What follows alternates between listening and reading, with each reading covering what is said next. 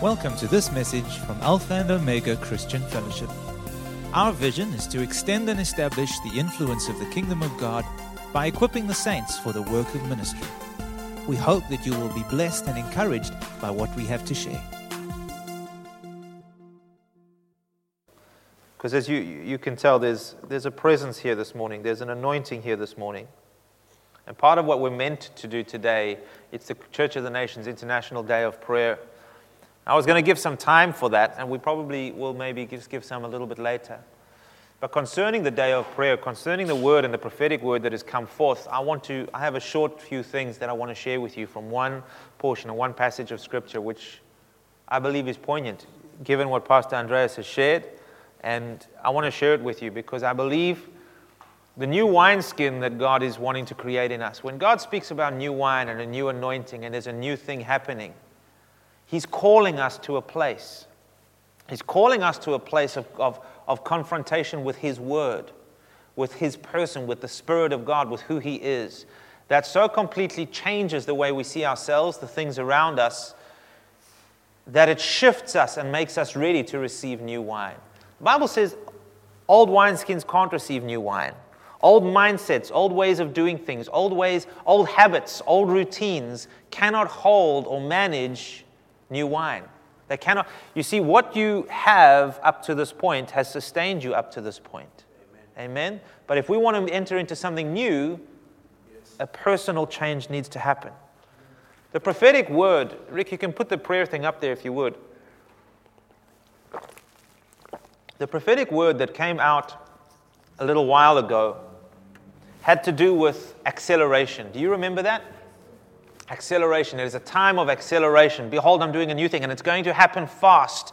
And it's going to happen quickly. There's, there's a sense in the Spirit that God is doing His things a, at a faster pace. Amen?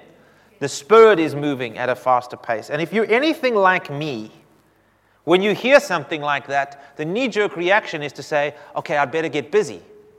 I'd better be doing more. If God is doing more, I'd better be joining Him. I'd better be praying more. I'd better be doing stuff and get busy and reach out and do this and that.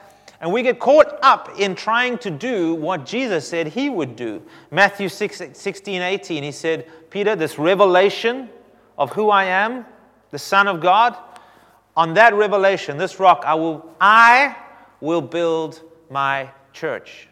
Amen? Jesus said, I will build my church. I can't build the church of God. You can't build the church of God. That is something only Jesus is going to do. We co labor with him. We are the people of God. But Pastor Ken said something very recently in an article he sent out from the Apostolic Council.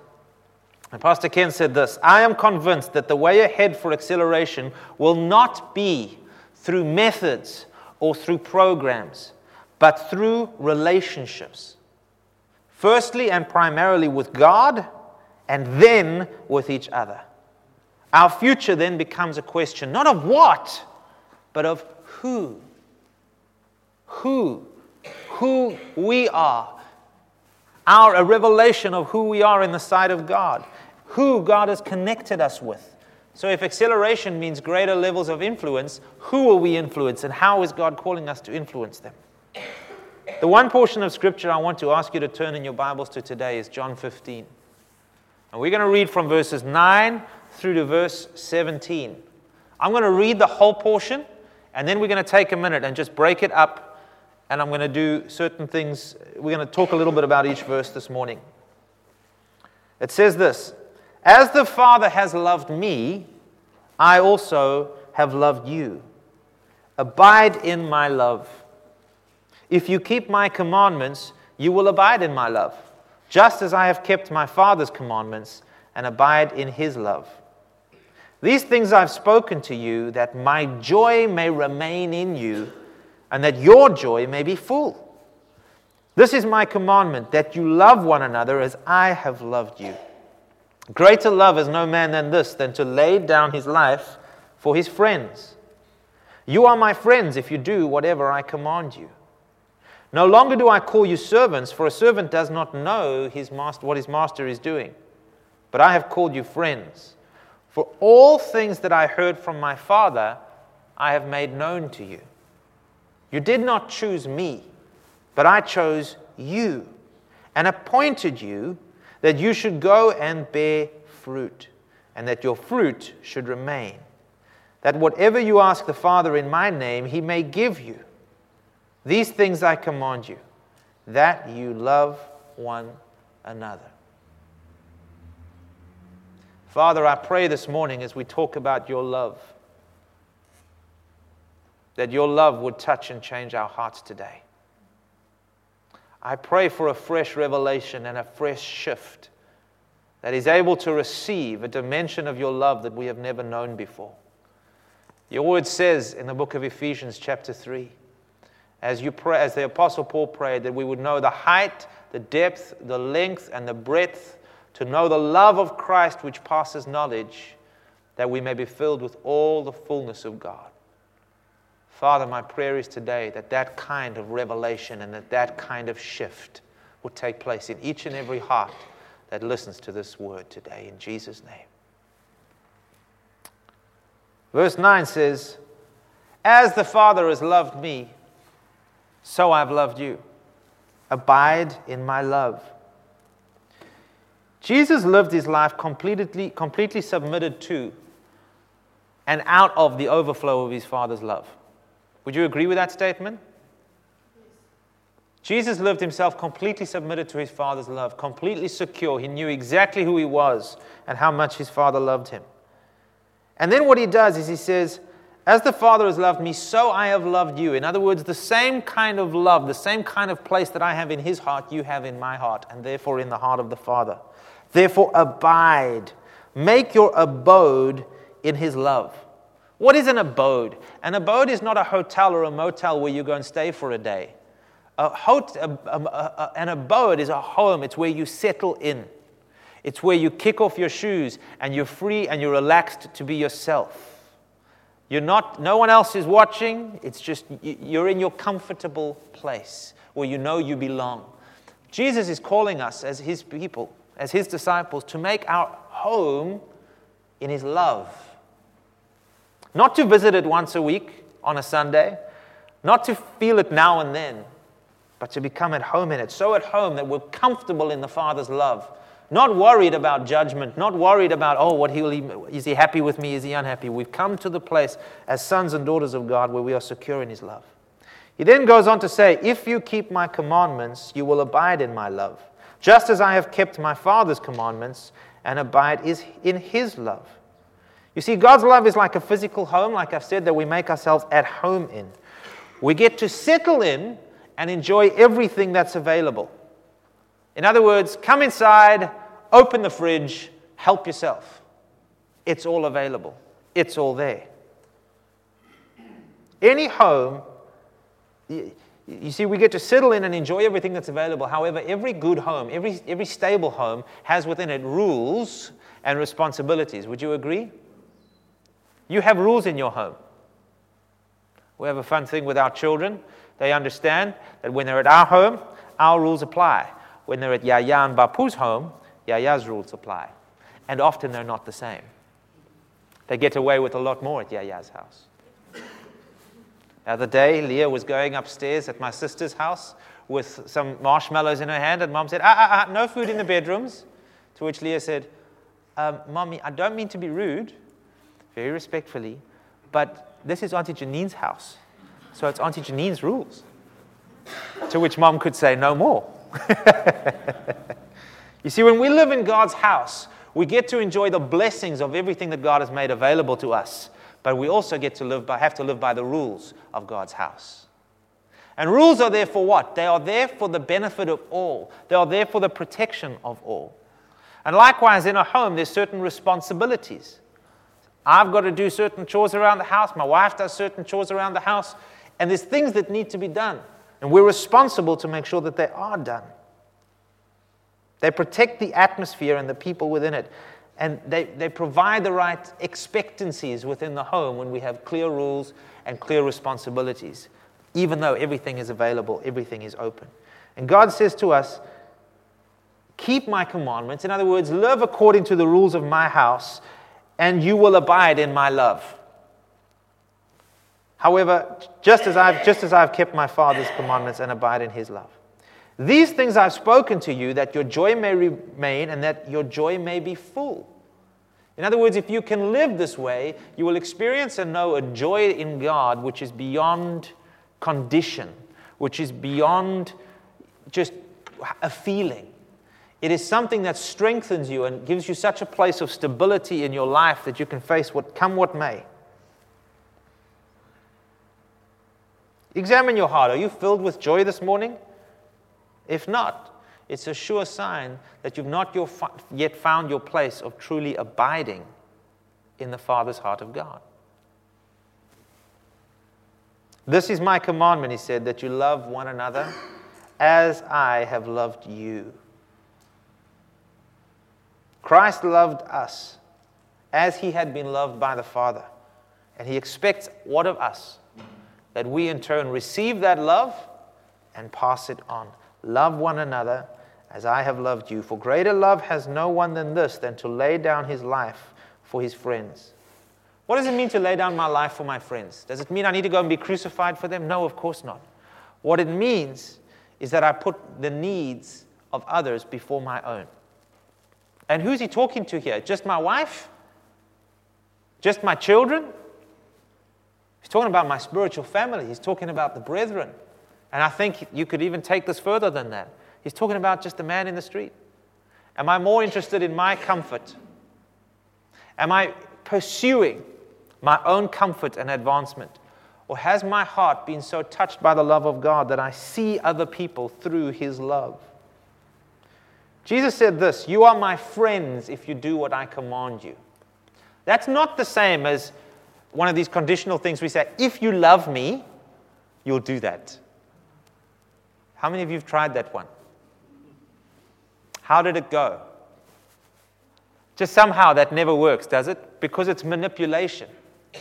But if you once you understand what Jesus means by a friend, you are my friends if you do what I command you. Jesus is not using the if you love me kind of thing to manipulate us. He shows that our love for him is demonstrated by putting his interests and purposes above our own. We love to sing the song, I am a friend of God. He calls me friend. You know that song? But what does it actually mean to be a friend of God? He says, If you do whatever I command you, you are my friends. So there's a condition to that. Have we ever stopped to consider the if? Are we in our, do we wake up in the morning and go about our day deliberately pursuing God's kingdom interests and purposes and His love in our everyday lives? Or are we still very much preoccupied with our own routine and our own chores and our own jobs? What is it that's at the forefront of our mind? Do we see ourselves as kingdom people engaging in kingdom work, advancing the kingdom, sharing the love of God? Or are we still very much distracted by building our kingdom, our own security, our own comfort, our own plans. You see, this kind of friendship with Christ, this kind of devotion, it doesn't happen accidentally. It's a very deliberate thing. It takes time and energy, it takes catching of the heart of God. Spurgeon said this it must be an active obedience. Notice that. You, my friends, if you do whatever I command, some think it is quite sufficient if they avoid what God forbids. Abstinence from evil is a great part of righteousness, but it is not enough for friendship with God. To be a friend means that we carry the same heart, the same interests, the same pursuits. The Bible says it this way can two walk together unless they be agreed? You will not be friends with somebody if you have nothing in common with them. Would you agree with that? We understand that in a natural way. Of course, Facebook throws that, you know. I'm not talking about Facebook friends and likes and the superficial stuff. I'm talking about a real friend that sticks closer than a brother. You don't have that kind of friend if, you, if you're not pursuing the same thing. And so, what Jesus is saying here, you are my friend when you pursue the thing that has, that has captured my heart. When your heart is so filled with the love of the Father as mine is, that you pursue sharing that love with everyone around you, then you become a co laborer with Christ. Then he can call you a friend. He goes on to say, No longer do I call you servants, for a servant does not know what his master is doing. But I have called you friends, for all things that I have learned from my Father, I have made known to you. It's that picture again. I hold nothing back from you. All of who I am, all of what I've done is available to you, freely so. You don't have to earn it, there's nothing more you have to do, but it's there, it's available to you. Help yourself to whatever you find in the fridge. But it goes beyond that. Tenney says this A friend is a confidant who shares the knowledge of his superior's purpose and voluntarily adopts it as his own. So, what does that mean in the home analogy once again? It means that I come in, and sure, there's times where I kick off my shoes, put them up on the coffee table, grab a cup of coffee, and, and, and enjoy myself, and I, I bed in and I'm settled. But there's other times where I see Father God making some bread in the kitchen, and I go and help him knead the dough. There's other times where I see there's garbage that needs to be taken out, and without being told or expected of, you know, these are the rules of the house, something within me has taken this place of, of, of life so much that I'll happily go and of my own will and accord take out the garbage because there's something that needs to be done here. In other words, I have not just settled in for what I can get from Jesus. I'm not just settled in from what I can get from God, but my heart has wrapped around His love so much that I'm willing to take on the responsibility with Him of perpetuating that love, of sharing that love, of doing what is necessary in whatever, whatever situation or circumstance I found, find myself in. In my marriage with Helen, that's going to look a certain way. I can't just sit back and enjoy all the good that Helen gives me without giving in return. I can't just come to a workplace and expect a salary and not prepare to give in it. Do you understand? Every relationship, every environment God places us in, He gives us opportunities to be salt, to be light, to take His love and His kingdom and be an influence for Him and for, his good, for, for the good of the other. Rounding up, Jesus said this You did not choose me, but I chose you and appointed you that you should go and bear fruit and that your fruit should remain, that whatever you ask the Father in my name, he may give you.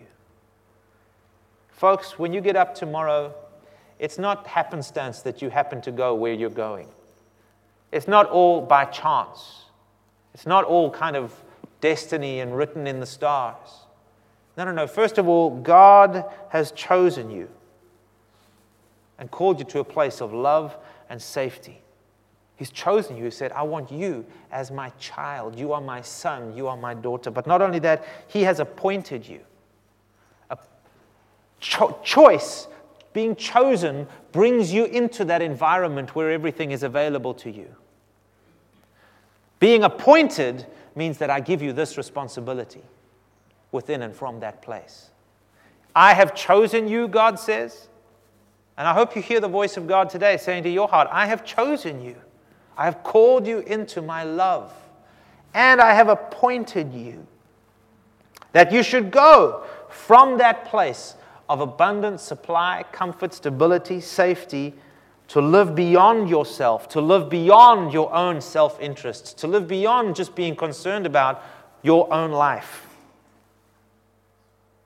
There's a difference that you can make, a lasting impact that will, because it also says this that you, this is my desire that you will bear fruit and that your fruit will remain. You will make an impact in somebody's life that will change them and it will remain. And that fruit will echo, it will remain into eternity. Verse 17 These things I command you that you love one another. Love is the command. And by doing these things, love will be the result. I want to say some things to you that God started showing me on Friday morning. We cannot say that we have shared the love of God with someone until we have felt the love of God for them. So, what I'm talking to you about this morning is not contrived, it's not trying to build something up or manipulate or coerce, but it is, you know, if, if God places you in an environment, in a workspace, and you don't feel the love of God for anybody around you, I'm not saying to you now go and manufacture the love of God. I'm saying to you, get on your knees and say, God, there's something wrong in my heart here. Or I've become so hard and cold and so focused on myself and my own comfort that I don't even sense the love of God for the people around me. I, I recognize that there's something wrong there. Start with yourself. Start with your wineskin. You want God to fill you with His love for somebody else? You need to shift your heart to a place where you are able to receive that. Pastor Ken, again, in that article, said this Perhaps acceleration is not so much doing new things, but doing the familiar things that Jesus has already declared in His Word, but doing them from a heart that has been enlarged by the love of God.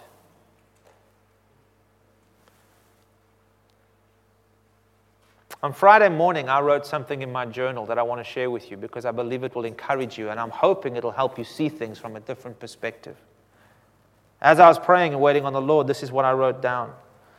We are a family, Alpha and Omega Christian Fellowship, that's just the name of our family. We are a family that reaches out.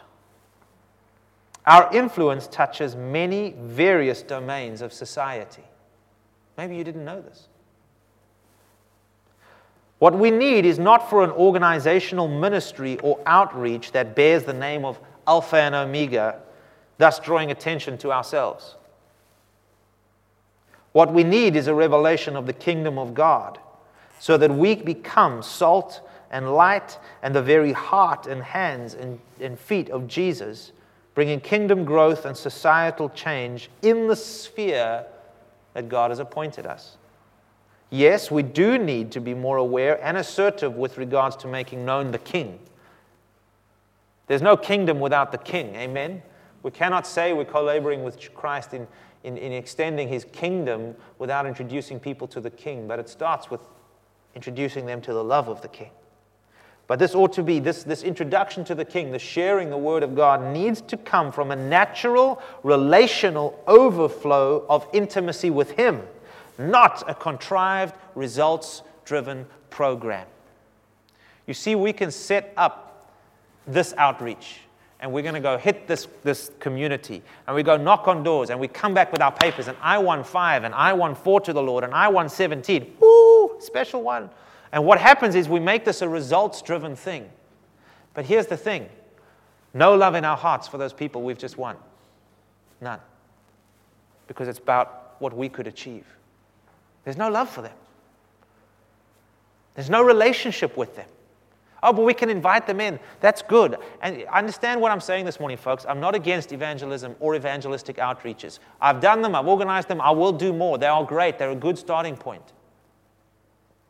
But if, if we are not evangelizing, sharing the love and the life of Jesus Christ in our everyday lives because it is so overflowing from us, no evangelistic outreach is going to change our hearts. No evangelistic outreach is going to change our community because we're going to go out, we're going to get some results, we'll get some decisions, and then we'll not know what to do with them because there's no love in our hearts. This is what God is talking to us about. Let me give you an example of some areas that this spiritual family is already exercising influence. Do you want to know where this spiritual family is exercising influence right now? As I sat there with my journal, these are the areas education. We have three, four teachers within our fellowship. Healthcare, nursing. In the legal sphere, we are exercising influence in the business and finance realms, in the areas of auditing. We have small business owners, we have people involved in high levels of the IT sphere. We have those who are evaluating and issuing microloans to enable others to start up businesses and, and do what it is that they need to do. We have those who are involved every day in logistics and service delivery, making sure stuff gets where it has to be on time. We have people involved in the insurance sphere. We have people out there influencing the investment realms. We have people in retail we have people in ministry who go and minister to pastors. We have people in, in, in, in theo, theo, theo, theo, theological training. That's a tr- tricky one. And I bet you there's more that I've forgotten. Now, you say to me as a church, as a fellowship, we want to see God's acceleration and we want to see God's moving. What picture is it that you have in your mind? Are you seeing another meeting? Are you seeing another program?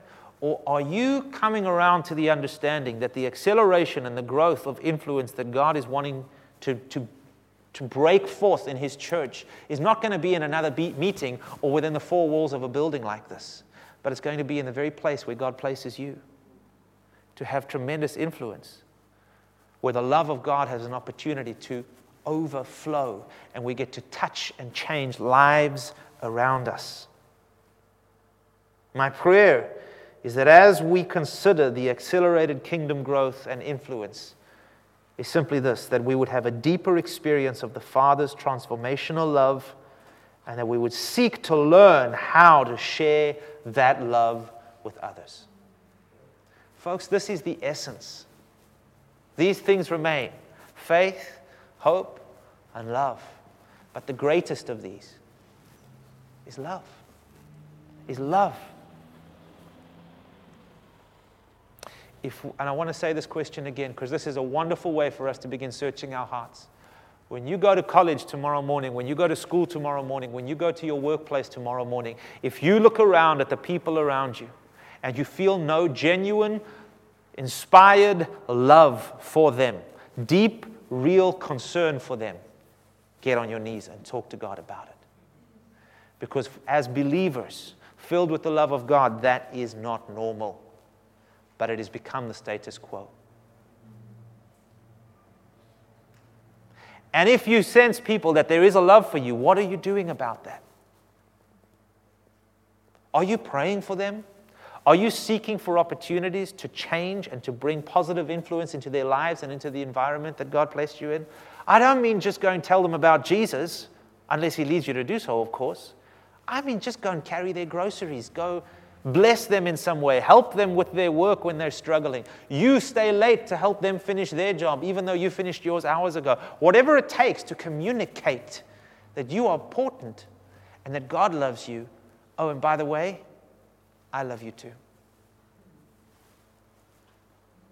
That'll change the world around us. That completely changes everything. I want to ask if, Helen, would you go and call the kids, please? Nicole?